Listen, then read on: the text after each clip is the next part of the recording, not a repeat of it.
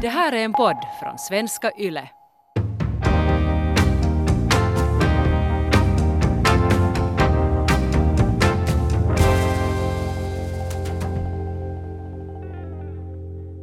Joni, skulle du låna åt mig 100 000 euro? Ja, det beror på villkoren, hör du. Vad är det där? Och vad erbjuder du för villkor åt mig? Om du skulle betala åt mig en avkastning som typ motsvarar det vad jag får på aktiemarknaden, så då skulle jag kanske kunna låna åt det. Så vi säger 5% ränta i år. 5%? Okej. Okay. Och så tar jag också klart alla dina bostäder också som säkerhet och sånt. Att det är ju inte liksom sådär. Husch, jag skulle nog inte låna åt dig därför att då ska man måste blanda vänskap och pengar, och så borde jag kolla att har du betalat varje månad tillbaks. Om inte du har betalat tillbaks så måste jag sen ringa till dig och säga att hej Joni, varför har du inte betalat tillbaks? Och sen ja, skulle du pågå i 20 år. Ja, så det är nog... jag skulle nog säga det bara som en fotboja kring min fot. Det skulle vara otrevligt. Det där är nog i och för sig också sant. Att det där, att så för mig får du några pengar. Om vi inte vill träffas efter den här podcasten så då kanske vi lånar lite fyrkot varandra. Så är det där med det. Mm. Det där med vad ska man köpa för lånade pengar då? Låt oss säga att du har fått ett lån av mig eller av vem som helst annan. Det finns ju mycket saker man kan köpa för lånade pengar. Egentligen vad som helst. Alltså, vad jag har köpt för lånade pengar är svårt att... Sådär. Jag har köpt bostäder då för lånade pengar. Liksom. Det är det som jag tänker sig att det kan man köpa för lånade pengar. Så för vi har ju diskuterat det här och jag skulle inte klara av, och jag kan inte heller rekommendera egentligen att någon att köpa några aktier eller sådant för lånade pengar. Men bostäder är någonting som jag har vågat göra. För jag tänker som så att om man köper här i huvudstadsregionen så sjunker de inte så mycket, eller de sjunker inte i värde. Så då kan man göra det för lånade pengar. Det är en av de där Einsteins regler som man fastskrev. Bostäderna på huvudstadsregionen sjunker ej. No. Direkt där bredvid termodynamikreglerna. Det är just det där liksom, relativitetsteorin och sen där, nej. Nej, men jag håller med om dig. Att köpa bostäder för lånade pengar, det är ju något som man måste göra. För att annars måste man ju vänta så hiskeligt länge. Jag menar, det tar ju jättelänge att samla ihop 150 eller 100 eller 200 000 euro. Jag menar, du är ju en gamling när du gör det. Så att, då är det ju bra att låna pengar. Låna och köpa bostad. Jag har alltid försökt undvika att bo på dyr hyra. Och då måste man ju, efter att de vräkar er från studielägenheterna, så då måste man ju i princip köpa eget då. Eller så flyttar man in i en paketbil. Det finns ju sådana som håller på med det nu också. Men det är nog svårt att om man är en vanlig gemene man som lönearbetar och vill bo någonstans med rinnande vatten nu i dagens läge, så det är nog lite svårt. Så man är nog nästan tvungen att ta bostadslån då. Ja, och jag tycker det på något sätt om vi ska klassificera det till bra mellan dåliga lån. Så jag skulle säga att sådana lån för att köpa ett ställe att bo på är bra. Så som du sa, det är jättesvårt att hitta ett ställe att bo på gratis om vi inte tar vår koja. Men den är obekväm, så därför så måste man kolla med någonting som har mera nymodigheter, moderniteter. Och då är det ju nog så att man måste betala ganska mycket för att kunna bo någonstans. Är det då hyra eller lån? Alla kan ju inte ta lån, men om du kan ta lån så då behöver du ju inte så att säga betalas och pengarna för till kråkorna. Eller hur skulle du säga på hur ser du på den här hyresbetalningen? No, alltså, den känns ju hemskt dålig på något sätt. No, ja, men alltså, det är ju som så nu när räntorna är så här låga. Så i princip det är ganska många områden som det är på det sättet att du egentligen betalar samma om du betalar vederlag eller huskost eller liksom boendekostnaderna plus låneamorteringen jämfört med vad du betalar i hyra. Just det. Men är det så att du sen då ändå har den här bostaden sen du betalar? Man betalar ju åt sig själv då, som man säger. Så det är nog liksom vettigt. Alltså hyra är ju bra om man bor en kort tid. För att det köpa och sälja hus och lägenheter, så det kostar ju alltid transaktionskostnaderna och sånt. Så det är inte liksom värt att göra det om man vet att man ska flytta och är tvungen att sälja sen. Det där sen om vi går ner på den här skalan, så sen sådana här mellanlån. Bilar, prylar, alla slags konsumtionslån. Låt oss säga att du inte har råd att köpa en ny bil. Du lånar pengar för att köpa en bil. Du vill köpa en ny säng, du lånar pengar, kanske den här affären som du går till så erbjuder någon slags betalningsvillkor med någon liten extra summa för det att du betalar allt idag. Nej, alltså jag menar... Har du köpt sådana? Jag har inte köpt bilar aldrig med lån. Jag har faktiskt en gång köpt, vad var det? Det var någon diskmaskin, tvättmaskin, något sånt på liksom delbetalning. Okay. Nej, det var en soffa på delbetalning. Det var ganska länge sedan. Och då var det liksom just det där, den soffan kostade typ 1500, alltså en ganska stor och pampig soffa till vår första lägenhet, och det var helt skoj. Okay. Och den var sådär, vi var sådär med min fru att vi testade på det här delbetalningsgrejen, vet du, liksom, eller avbetalning då. Då var det typ då de säljer ju alla sådana större hushållsvaror, så de är sådär att ja, köp nu och betala sen och vet du, räntefri och kostnadsfri delbetalning då. Så vi betalar då på den soffan då typ 100 € i månaden då en stund. Och sen betalar vi nog bort den när vi har kvar kanske 400-500 av lånet, för att liksom det blev bara liksom, det blev på något sätt svårt att bara sådär förvalta det där i sitt huvud. Ah, okej. Okay. Så det var inte så skoj. Så testade vi, så konstaterade vi efter det att vi försöker nog liksom betala cash på allt som vi behöver. Att om det är nu någonting som vi då liksom behöver, eller så, om det är något som vi vill ha som vi inte har pengar till, så sparar vi ihop till det istället för att köpa det. Okay. På lån. Liksom. Och det är något som då, det är liksom, det leder ju också ganska lätt till det att vi konsumerar ju kanske lite mindre än vad vi skulle göra att om vi bara skulle ta kreditkortet och maxa det varje månad. Ja, just det. Ja, jag har faktiskt inte heller någonsin köpt, tror jag, någonting på avbetalning eller sådär att jag har gått från affären, fått produkten, men sen finns det en sån där fordring då som shopkeepern har på mig. Ja, alltså jag köpte faktiskt en gång också en diskmaskin på avbetalning, därför för att försäljaren var sådär att hej, att han var trevlig och sådär, så han var sådär att hej, att jag får mera provision om du köper på avbetalning. Okej, men jag kan betala bort den sen. Jo, det kommer faktura inom 1,5 månad, så betalar du bara bort den, så det här att inga panik. Så okej, fine, jag gör det då. Okej, du hjälpte en kompis. Jag hjälpte en kompis och sen fick jag något 4 € liksom finansieringsavgift där, och jag vet inte. Så ringde jag liksom då länge och försökte få den bort. Jag fick bort den och sen visst att, men jag vill inte, vet du, jag blev på något sätt lite arg på den där. Så det blir så irriterande med de här avbetalningsgrejerna. Just det, ja. När man har möjlighet då. Men jag menar, om du pratar om mellanlån, så nu är det ju som så att om man inte har några pengar och kylskåpet liksom exploderar. Ja. Så nu är det ju då liksom, att ta ett kylskåp på avbetalning 1 år. Så jag tycker att det är ganska, det är någonting som jag ska göra. Ja, just det. Ja, där kommer man sen till den tredje kategorin, skulle jag säga. Och det är sådana snabblån eller sådana lån som du tvingas ta. Det finns ju berättelser om sådana som har av någon olycklig omständighet då, inte att jag, något tandproblem, kanske måste betala för någon dyr grej hos tandläkaren, eller kanske då just att man måste komma till jobbet och bilen pajar eller den måste repareras och det bara inte funkar. Och då är det ofta så att du sen, om du har då en dålig kreditvärdighet och du måste ha ett snabblån, sen tar du snabblånet, sen har du svårt att betala tillbaks det, sen måste du ta ett nytt snabblån för att kunna betala tidigare, och så är du fast i en spiral där räntorna är höga och du måste betala mycket. Så det här är sådana lån som man kan nog tvingas att ta ibland. Men om vi ska kategorisera lån på något sätt i hur bra de är för dig, så skulle jag säga att de här är nog sådär riktigt farliga. Därför för att det är lätt så att du sen hamnar i en spiral och sen är du där.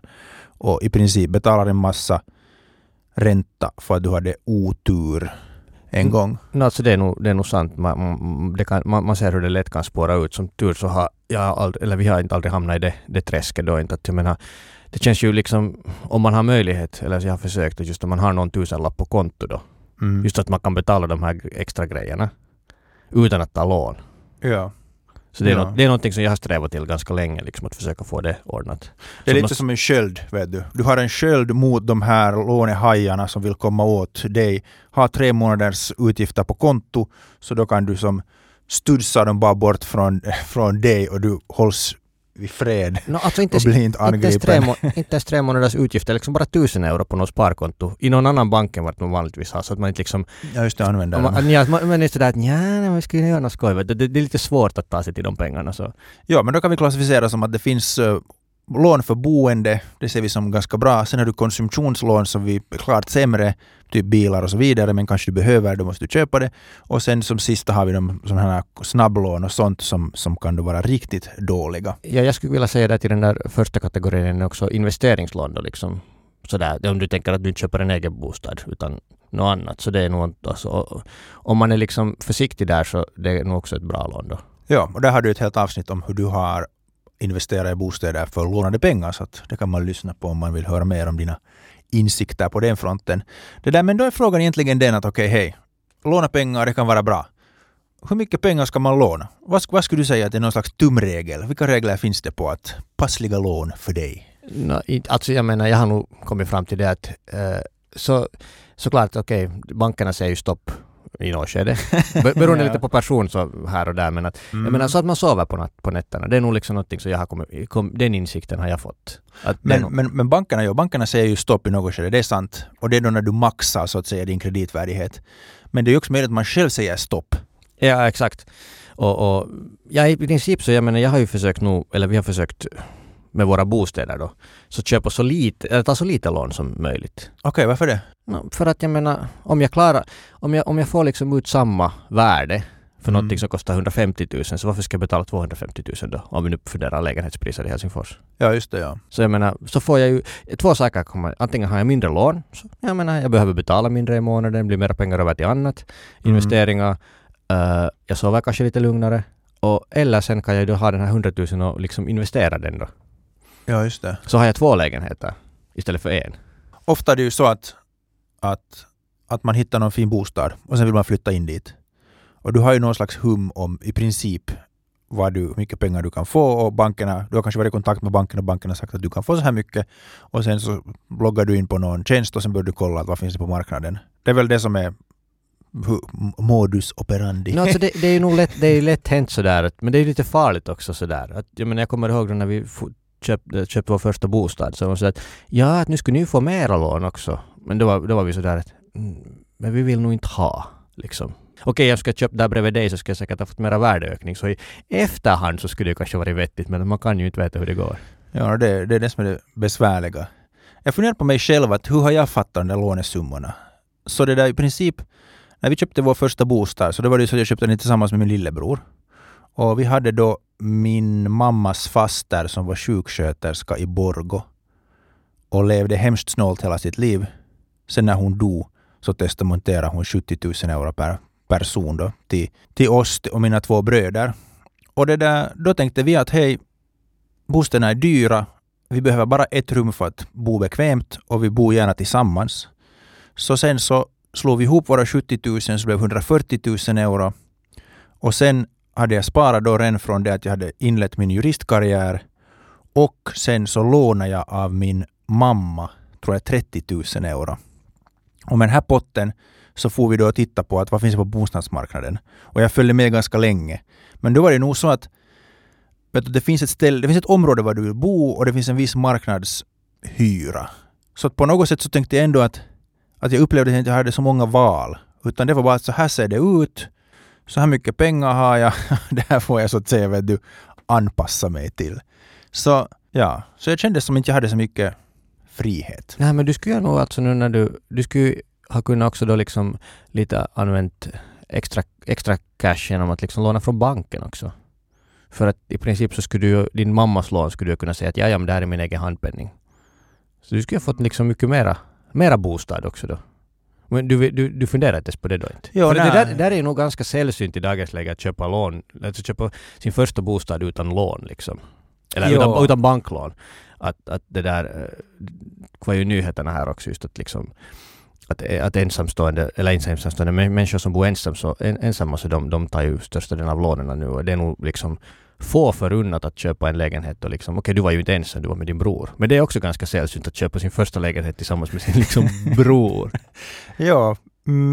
Ja, alltså det är ju en sån där någon slags familjeno-styrka man tar och använder där för att kunna bända in sig i den här ägandeklassen. Så det var det vi gjorde. Men å andra sidan så vi hade bara ett varsitt rum, och sen så gick vi på nerverna ibland och det var inte som en total emancipation och så vidare. Så absolut, jag menar jag var jätteprivilegierad, det är helt sant.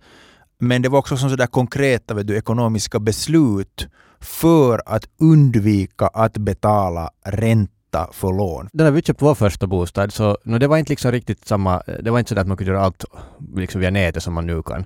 Utan, men man kunde alltså, jag satt i typ säkert 9 olika banker då. Jag googlade vilka banker det finns liksom ens. Och så satt jag då via nätet då att hej, att vi söker lån för det här, och så ringer de upp mig. Men då hamnade jag liksom att gå till många ställen liksom där att hej, att vet du, komma på plats och ställe och vet du, diskutera. Ja, du gjorde det? Ja, alltså det var för 10 år sedan typ, och det var liksom lite andra tider. Och nu för tiden så funkar det ju allt liksom via nätet då. Men det var inte riktigt samma då. Så jag gick till en massa banker då liksom och kollade att jaha, ni är 0,8% marginalen, ni är 0,65 och ni är 0,75 och banktjänsterna kostar så här mycket. Det var liksom som en sån här hobby jag hade i 2 veckor då, att liksom gå omkring på bankerna och kolla. Det var helt skoj liksom. Därför för att vi hade på det sättet, vi visste att vi skulle få det lånet, vi hade frågat liksom på förhand. då att räcka våra inkomster till och våra säkerheter. Och det var helt klart att vi skulle få det lånet, så jag kunde liksom villkoren då bara kolla att vilken bank är bäst och billigast. Jag drar lite på munnen här därför att jag tänker att jag hade då studerat juridik, jobbat på en bank men var rädd att få till en bank och be om lån.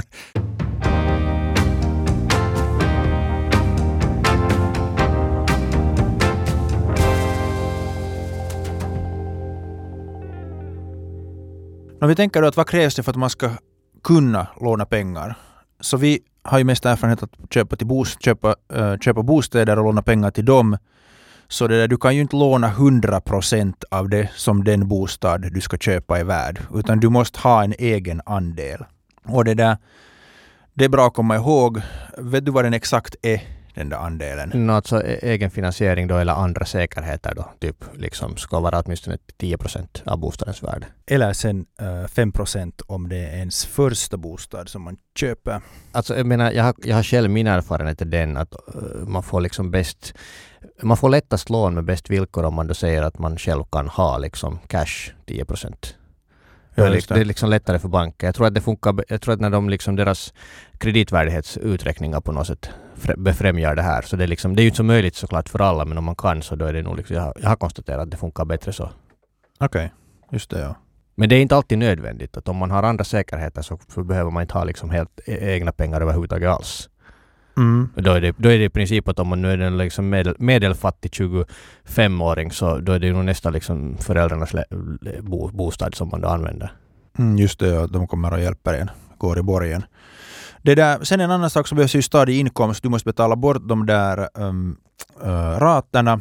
Och då så kollar ju banken att har du en stadig inkomst, kolla lite vad du väl också har för utgifter och så vidare. För att säga att om du är så att säga en ansvarsfull person som med låg sannolikhet bara slutar att betala.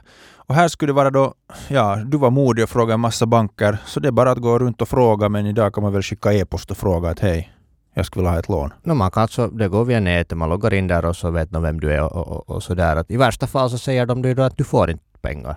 Men inte kommer de, inte är det något annat. Inte liksom. Det är lite som högstadiedisko, det funkar inte okej, men det är inte så farligt. När jag tänker på den situation då jag tog mitt första lån från en bank, så det var nog mest så att jag for dit.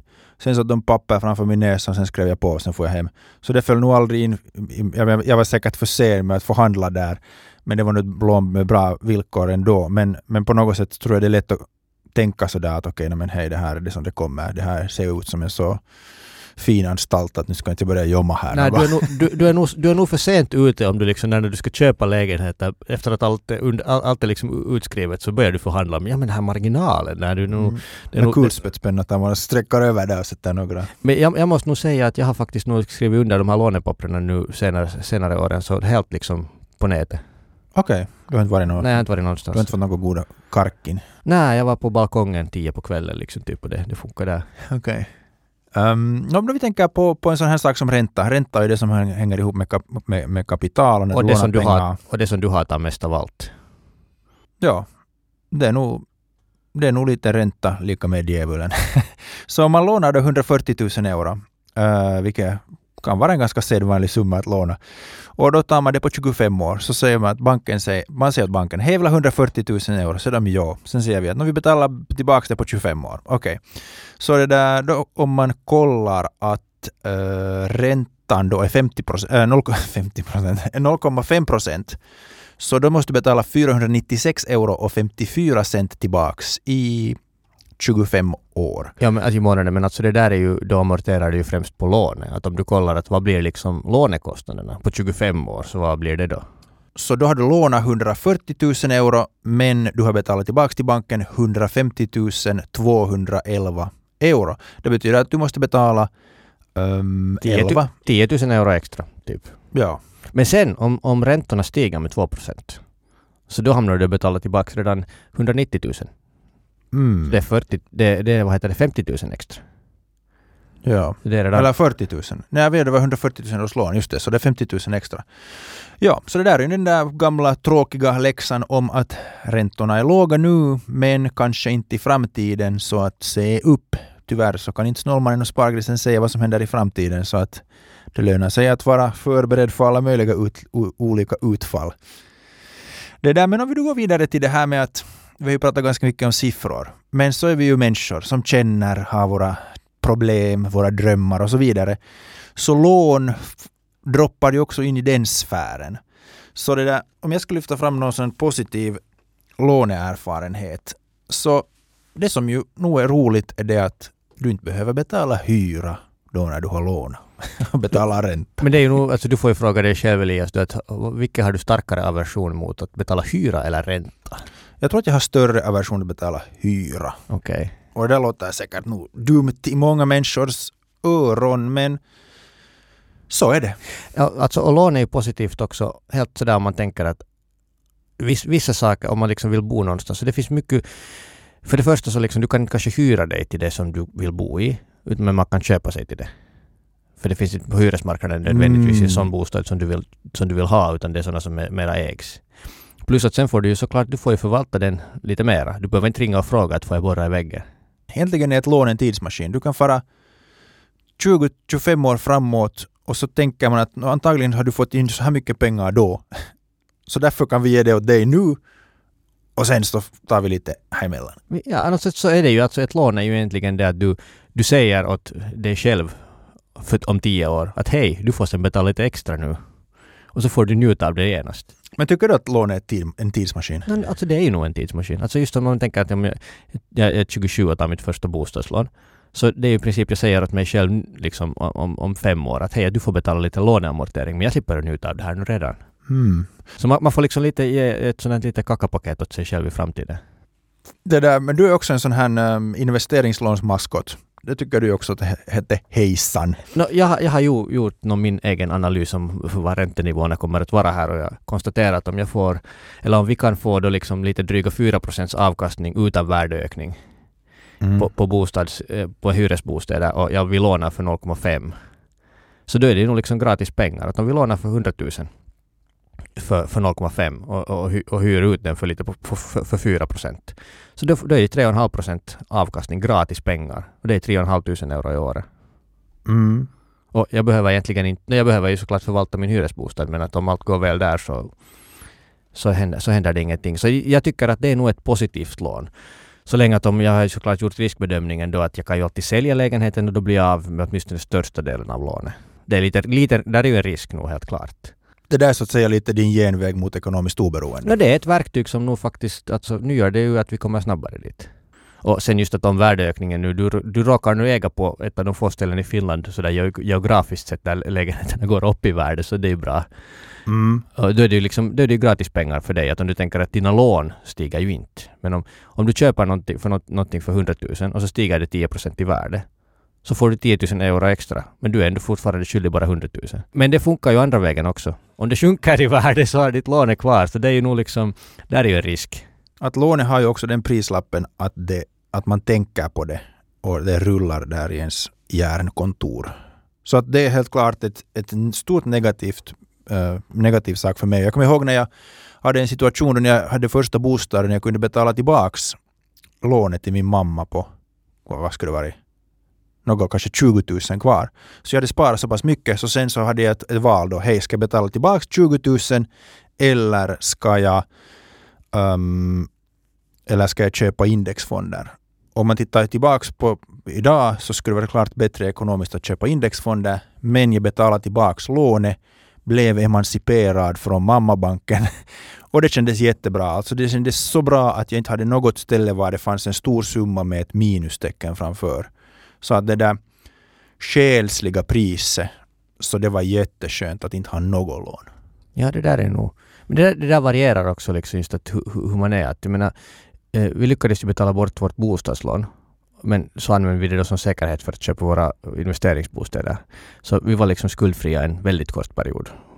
Jag tycker att sådär på något sätt hur ni handskas med er familjeekonomi, så ni är ju lite närmare ett företag. No, det är ju nog än ett hushåll. det är ju lite ett företag. Alltså det var skönt att vara lånefri. Jag förstår vad du menar. Liksom. Det var sådär. Mm. Det var skönt. Ja. Men personligen så inte känner jag mig liksom på det sättet. Jag sover. Alltså jag vet inte. Det inverkar inte på mig lika mycket liksom, som på dig. Mm. Men man vet ju inte hur man är liksom, förrän man upplever situationen. Sen såklart skulle räntorna stiga nu till 10% så då skulle jag säkert sova jättedåligt. Men att jag antar att, eller jag utgår ifrån att de inte gör det genast och jag hinner göra saker där för det. En annan negativ sak är det här med att positivt att lån är en tidsmaskin, men sen å andra sidan så är ju lån också någonting som begränsar dina framtida beslut. Därför för att speciellt om du köper någonting som går ner i värde, så då kommer du att ha någonting som du äger som är mindre, värt mindre och mindre och mindre, men sen har du ändå ditt lån kvar som du amorterar på. Så att ett lån begränsar dina framtida beslut. Alltså det är nog sant om man tänker att man måste betala 500 euro i månaden. Och om man har lånat pengar. Okej, nu vill vi tala om att köpa en egen bostad, så då är det i princip, då behöver man inte betala hyra, så det kan ju liksom vara plus minus noll. Men att om du tänker som så att om du tar en konsumtionskredit och så åker vi till Ibiza för 2 månader. Ja, det skulle nog vara skönt liksom, om någon ska köta barn. Nåja, men det där, så skulle vi hamna och betala 500 euro i månaden för vår resa sen i efterhand. Och vi skulle inte få någonting för det. För vi har liksom redan använt det. Surt. Det är nog ganska surt på något sätt. Liksom det känns inte skönt. Ja, alltså vi använde ju lån lite kreativt. Som så att när vi var studerande så tog vi liksom maxstudielånen. Först var vi sådär att vi ska inte ta studielån för det är konsumtionskredit. Och vet du liksom om vi ska ha gått ut och köpt grötflingor för det. Och det är omoraliskt och fel. Men sen hajade jag till att, hej, att vi tar studielån. Men ingen säger att jag måste använda de pengarna. Så vi tog max studielån och så placerade jag det på ett BSP-konto. Och så blev det liksom några år senare så blev det blev vår handpenning till vår första lägenhet. Så jag behövde inte låna av mina föräldrar eller släkt och vänner. För jag lånade av banken. Och så sa jag åt banken att det här är mina egna pengar. Och så sa de att okej, här får du lite mera pengar. Så jag lånade bostaden med 100% finansiering. Men banken tyckte att hej, att ni har ju nästan 20 000 euro egna pengar. Så att man kan använda lån på det sättet också. Studielån är ju billigt så. Det är där 3 saker som man ska komma ihåg med lån. Jag skulle säga att den första saken är den att om du sover dåligt så då är din lånesituation dålig. Då har du kanske för mycket lån. Det kanske inte passar din personlighet, dina karaktärsdrag. Och det här är ju någonting som du inte kommer att kunna veta före du har det lånet på din nacke. Så att så som någon filosof i Tyskland sa någon gång att du kan inte läsa om hur det känns att simma, du måste simma, samma sak som med lån. Du kan tänka att hej, jag har ett lån nu på 1 miljon med 0,5% ränta men jag får 4% avkastning, men du kanske sen rullar där inne lakan och känner dig ganska svettig, så det är inte så skojigt att ha det lånet som det kan verka på papper. Det är sant, och för att motverka det här så ska jag rekommendera att bo billigare så får man mera flexibilitet. Antingen kan man då ta sina maxlån men man investerar en del av dem som vi har gjort, eller så har man bara mindre lån, vilket är också helt väldigt, väldigt skönt. För vi har ju båda varit lån skuldfria, åtminstone sådär korta stunder, så vi vet hur det känns. Ja, just det. Det sista tipset som jag har försökt hålla mig till är att jag har försökt undvika att låna pengar med över 1% ränta, sådär i dagens räntenivå. Okej, som med andra ord så lånar du bara till bostäder, du lånar inte till några konsumtionsgrejer? Nej, alltså egentligen de enda lånen som går under det här är ju då typ studielån som vi har tagit och bostadslån med säkerhet. Och det är egentligen alla andra konsumtion. Och sen just om du får gratis avbetalning på hushållsmaskiner, så okej, om det nu funkar, varför inte? Det här var allt om lån, om tidsmaskiner etc. Och vi hörs nästa vecka igen. Hej då! Hej då!